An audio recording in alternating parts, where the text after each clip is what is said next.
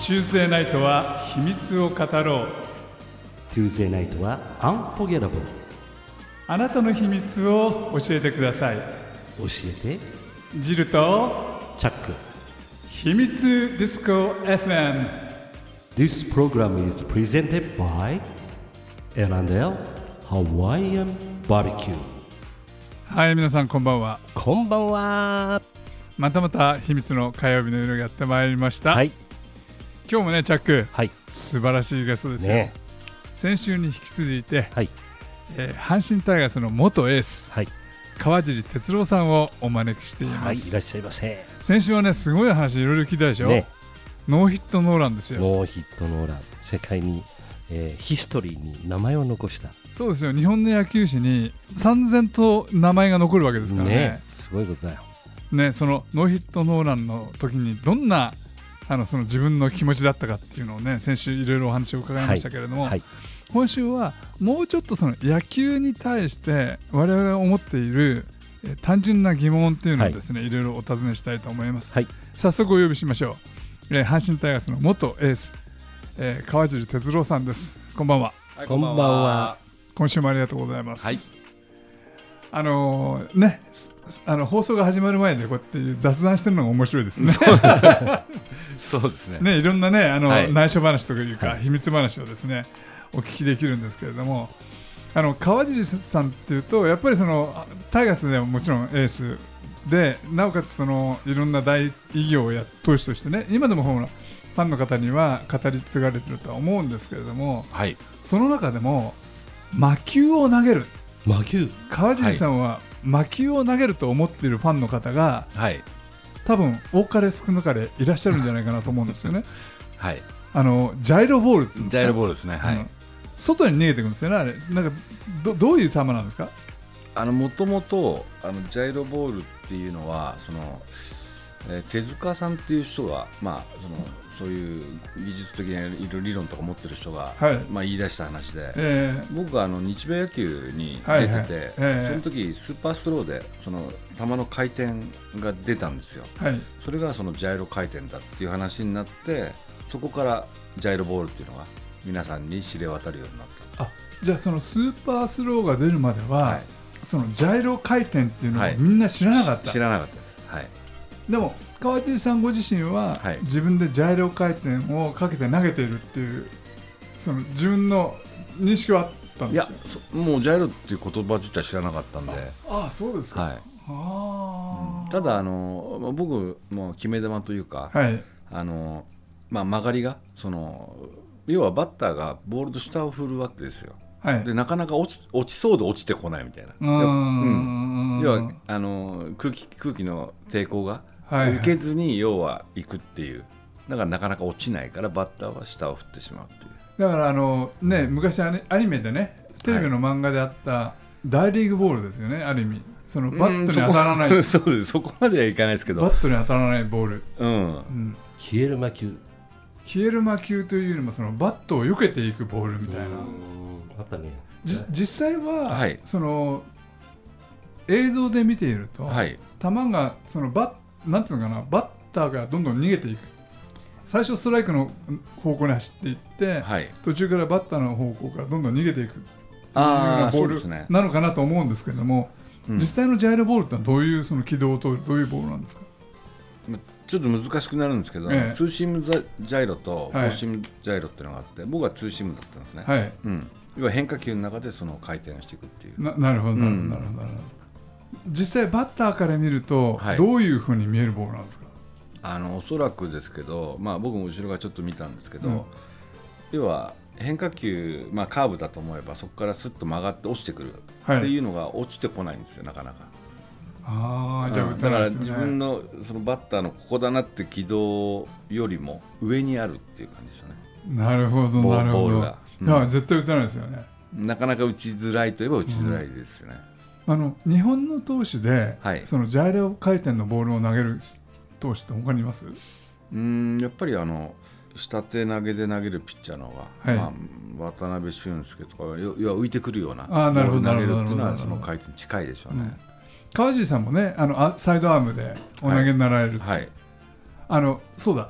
すごい聞きたかったことあるんですはい、あれはアンダースローなんでしょうかそれともサイドスローなんでしょうかあれはサイドスローですね。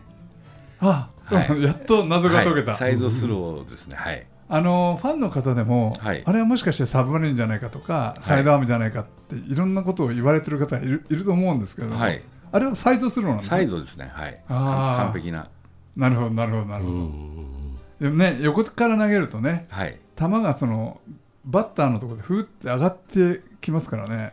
うん、そうですね。やっぱり右バッターにはね見づらいし、ううんん、まあ逆に左には見やすいっていうちょっと欠点あはありますそけど。うなんですかはい。あじゃあ左バッターからは見やすいですね。サイドアームの投手は打ちやすいんですか、はい。ああ見やすいとと思います。打ちやすいかどうかは別にして見やすいはずです。あなるほどはい。じゃあたまにさあの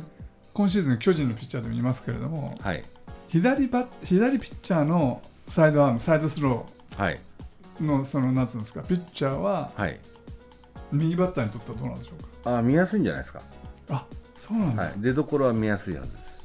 まあ、ただあの、その中で、まあ、いいコーナーに集めるとか、はい、はいはいいうん、あのいい変化球持ってるとかいういうのであれば、また話はう打ちづらいことはずずらいでしょうねな。るほどねはい、なおかつ魔球を持ってらっしゃるからね。 いやいや、魔球ですよ、あれ。はい、 YouTube で、あのね、ラジオ聞いてる皆さん、若い皆さん、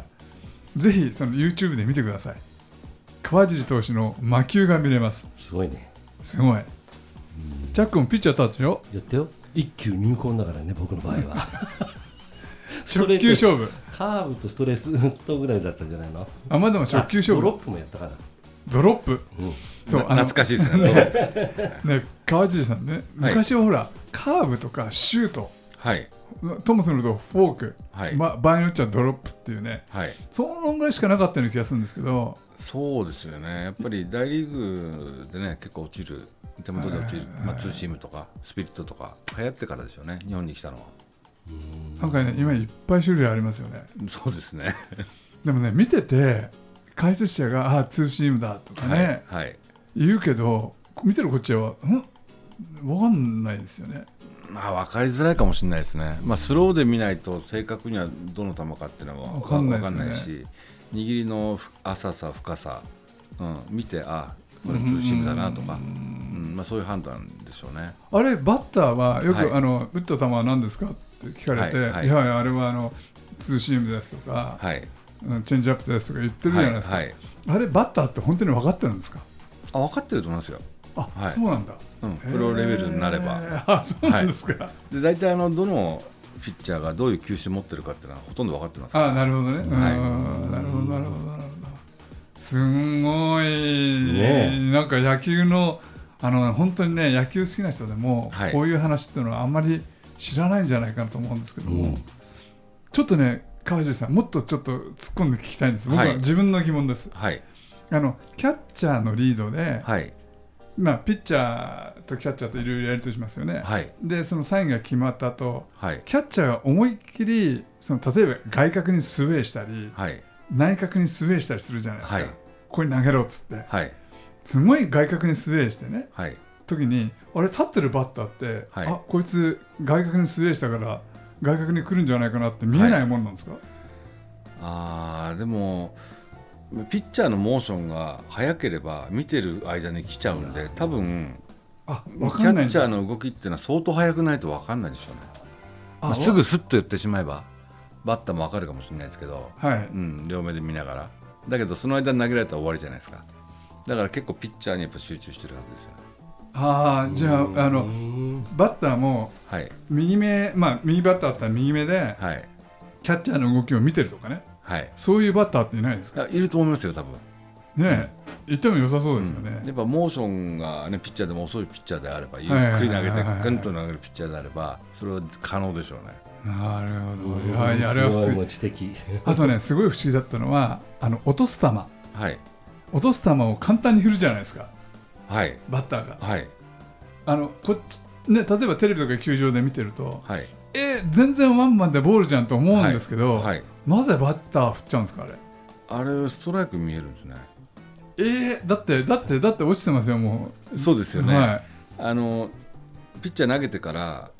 キャッチャーのとこまでうん、まあ、140キロで0.4秒ぐらいだと思うんですよ、はい。うんまあ、それ以上速かったらあれですけどもっと速いんですけど、ええうん、その中の判断なんで軌道がストライクだと、うん、落ちたとしてももう振りに行かないと間に合わないですよねだから振っちゃうんですねえじゃああれはバッターは、はいんストレートに見えストライクに見えたんですかストレートストレートにストライクに見えてるはずですあだからあんなに振って腰砕けになるんですよねはい最後、はいなるほどだいあのいいピッチャーほど腕の振りが一緒なんですよ変化球とまっすぐと。あなるほどなるほどうんなるほどとなるとるまっすぐのタイムでいったらボールが来てなかっほどああそうかそうか、うん腕の振りが一緒だとた、はい、これまっすぐかうん落ちてくるかって、うんバッター見分けつかないですよね、なかなかつきづらいですよ ね。なるほど深い深い深い深いっていうか、うんバッター大変ですよねこれだっていろんな魔球があるわけですよ 今、そうですねう、ん、うん、だからやっぱりいいバッターっていうのはその見極めができるバッターと甘いゾーンに来たらしっかり、あの捉えられるバッター、なるほどうん、それがポイントでしょうね。ちょっとあのもっと聞きたいことがあるんでちょっと一は回いはい曲をはい、挟みたいと思います、はいあの川尻さんねはい、先週ですかねあの昔はよく乱闘があったはい、星野千一さんがよく乱闘で出てきたっていう話、はい、確か先週お話があったと思うんですけれども、あのまあ乱乱闘の一つの要因としては例えばその危険球であったりはい、デッドボールであったりはい、ってあろうかと思うんですが、はい、デッドボールってあのわかんないですよで都市伝説ですよはい、わざと当てちゃうことがあるっていう ああると思いますよ。本当ですか、うん はい、なんか大リーグでははい、特にそのこねろうと思うバッターにはい。わざと当てちゃうっていう、うーん、そう、まあ、あの、どっちが先にやるかっていう話で、うん、うん、まあ、わざと当てにいってるわけじゃないけど、当たっちゃった時に、やっぱり、はいはいはい、なんてことしやがるんだみたいな形で、うんうん、まあ、相手の、まあ、誰を狙うのかわかんないですけど、はいはいそいつに、うん、ぶつけてやろうみたいな、あるんじゃないですか。あじゃあピッチャー側からこいつにぶつけてやろうっていう気持ちがあるあることもあるあありますよ、はい。うーん なるほどねね秘密話だよこれはうんでも逆を言えば当たっちゃいそうなはい。例えばその構え方とかねはい。あのーヤクルトの青木宣親みたいにこうやって追いかぶさってくる人たちとかあはい。当たっちゃいそうじゃないですかはい。ああいうその当たっちゃいそうなバッターに対して投げるときってもはい。う気を使って投げるんですかいや、気は使わないですね。あ、はいそうなんですか、うん。それはないです。じゃあもう当ててもいいやぐらいの気持ちでうん、まあストライクゾーン投げるんであれば、はいはいまあ追いかぶさってきてても、うん、あの1回目はい、デッドボール当たっちゃった選手が、はい、もう一回打順が回ってきた時、はい、罰が悪くないですかねうん、まあ当たりどころにもよりますよね。ああーーやっぱりあのむ胸より上の方に当てられちゃうと、はいかなり危ないんで、あーそうですようねんそうですよねそうなるとやっぱ怒るけど、うんそれより下であればそこまで、うんあ、選手もそうな怒んんないです。下だったら大丈夫うなんでんす、か、下だったら大丈夫です。あそううなんんだ、、胸より上に行くとやっぱり怒りますよあね。まあまあそうですよね、うん選手下手すら選手生命に変わっちゃう時あうる、ん、なるしやっぱりそうなるとやっぱりなんかまあ後遺症じゃないですけど、はいはいはいはい、打てなくなったりとか、うん当然ありますから、なるほど、うなるほどん、あの昔どっかの選手で当たってもいないのにデッドボールであ達川さんとかねはい、あそうですーよねくありましたよねねあの、はいすごく演技が上手なそうですよね選手がいてはいあれは審判を、まあ、弾幕らかしてるわけですよねそ球う審をそうですよね、うん、すごくないですかいやいい すごいというかとんでもないことですよね、とんでもないですよねうん、だから今スローモーションで見れるんでしょいやスモスローモーションで見たとしてもそのなんていうのかな微妙な演技をするからさ、んかすっうんたのかなわかんないけどでもねそれがない時代は分かんないでしょうねねうん、あの逆に言えば例えばそのデッドボールもそうなんですけれども死球もそうですけれども、はいあのー球審との相性、はいピッチャーと球審との相性ってのはどうなんですはか、いあありますよねやっぱね、うんあのー川尻さんこの野郎と思う球審ってうんまあ厳しいなっていうのはうあん、あるし、まあ、そういう審判だとやっぱり打たれやすいですよね。ー、なるほどね。うんまあ、あのコントロールで勝負するんであれば、ううんん。ストライクゾーンで抑える力があれば、まあ、そこまであれですけど、でもその球審例えばその低めばっかり取る球審とあはかい、はい、高め取っちゃうとか、はい、その球審の癖っていうのもあるわけでしょ。ああそうですね。でピッチャーはそれを知って投げるんですか。あのーまあ初球まあ、ある程度吸収って投げて、まあ、低め高めコース投げた時に大体このピンチはこれこれぐらい取るなっていうのは頭に大体入ってますよね、うんなるほどなるほうど。んでその日によって違うんですよやっぱあ審判やっぱはそうなんだ。うんあ際どいところいきなりね先頭バッターでストライクって取っちゃえば、はいはいはいそこは取るんだけど、うんうんそこボールって言っちゃったらもうそこボールになっちゃうんで、ああなるほどうんね。ああやっぱにねなぜあれは AI に置き換わらないんでしょうか。そうですよねそっちの方が僕もいいと思うんですよね、だってやっぱりあの、うんあれはほらリプレイ検証できないじゃないですか球審は。そうなんですよね、なまあ、んかそこが面白いとこって面白いっていう風な話もありますけど、うん、あの要は変化球でもスライダーでもベースかつればストライクなわけで、はいはいはいはあのそれはあのブルペンで審判がよく来るんですよ、後ろにみ立たしてくれみたいな、はいでその時ストライクって言うんですよであの試合になるとボールって言うんですよ、い。はいはい。うん、えなんでみたいな、う。うんんやっぱいいバッター来ると例えば落合さんとか、はい来るとそこら辺ではボールって言っちゃうんですよねあ えみたいなあ。そうそうなるとやっぱりもう AI 使ってくれた方が公平だなっていうもう気もしますよそね。うですようね。ん、あの大リーグ行くと箱があって、はい。箱の中にどこにあー単がいるかっていうのが分かるから、はいはいはいはい分かりやすいですよね、はいでも日本のプロ野球の中継っていうのはあれがないからそうですね。はい。なんとなくその球審のうんむ紫三寸かなっていそうですね。一、ん球で勝っちゃいますからね。でもそのあのストライクを取ってくれない球審はい次に会った時に、はい。心の中ではこの野郎って思いますよねまあこいつはと思いますけど一応仲良くしとかないといけな いね、大人大人ですうんねこんにちはみたいな感大じで。人ですよね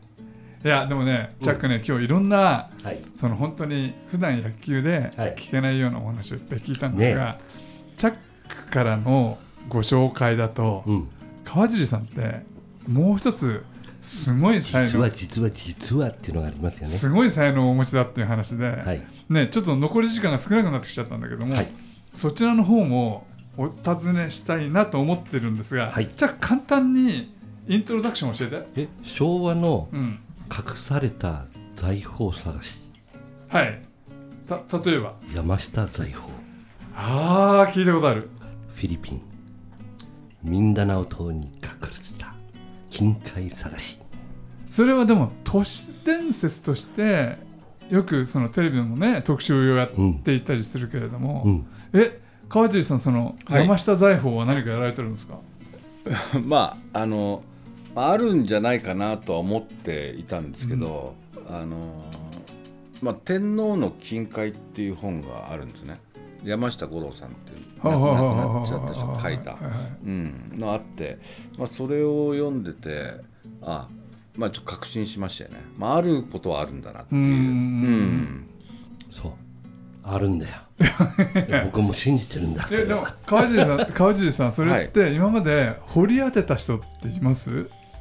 あ話はいっぱい聞きますよねあ地元いるんですか地元でははい、うんああのねその今回その川えっと山下財宝のはいネットで検索したんですよはいで山下財宝の地図っていうのがネはいットにいっぱい出てきたんですが、うんはい怪しい怪しいあ偽物が多いと思います多分だってその変ななもう日本語になったねカタはカいナとか、はいはいあの矢印にゴールドって書いてあったりはいあれをみんな見て財宝行くんですかうーんまああれを商売にしてる人も多分いると思うんあで地図のねはいああなるほうど、んかえ川尻さんはじゃあどんな具体的にはどんなごご活動をしてるんですか活動って活動はしてないんですけどまあ、まあ、現地にね行きましたよあフィリピンまで、チャックとも一緒にはいチャックとフィリピンまで、はい、はい、うーん探しに行ってまいりましたえでどんな結果です かで一応まあ探知機っていうかその地底を探知するみたいな機械もはいはい使いながら、うん見つからなかったよ まだロマンがあるのよででもでもそれはこさなあの探知機を持っていても、うんどこを探査していいかっていうのそはうねどうどうやってそそれれはがそういうあの地図があるじゃないですかだって地図だってほらいい加減な地図が多いって多いんだけど多分これだろうっていうやつがあるのよ山があってそこの横にあの空港があったりとか滑走路があった後とかねそこのとこのバツバツ地点の何歩行ったところにバツバツがあるみたいな川尻さん、はい今の話を聞いて極めて怪しくないですかうんそうですねいやうんまああってもおかしくないと思いますよ。マジですか、うん、あのやっぱり歴史的な観点から見ると、はいはい、うんまあそうですね歴史的なバックグラウンドがあるかもしれないから、うん、そうですね、うんまあそこに日本軍、まあ、基地があったとかうんいうのもあれば、あの一つ大きなのを発掘されたのはあの現地の人が見つけたんだけど、うんあれが取っちゃったのマルコスがはいはいはいね有名な話ですね有名な話でしょうんうんうんあれは本当に見つかったらしいよ、うんなるほどうね、ん、じゃああの川尻さはいんもし山下財宝がはい発見できたらはい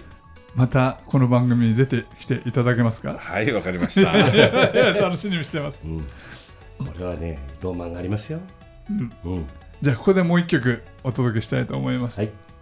あのいろんなね2はい週間にわたっていろんなお話、あの特にそのプロ野球のはいそのみんなが知らないような裏話とかねはいいろいろお話ししていただいたんですけれどもどうでしょうその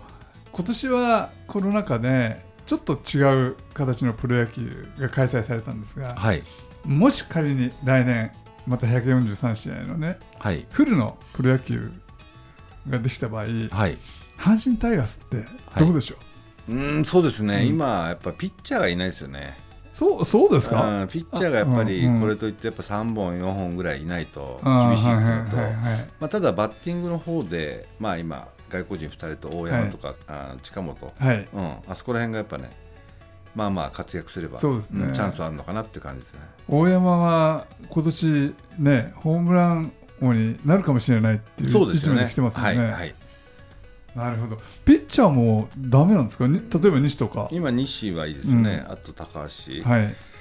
その後がまあ秋山がちょっといるけどまあ微妙ですようね。んうんうん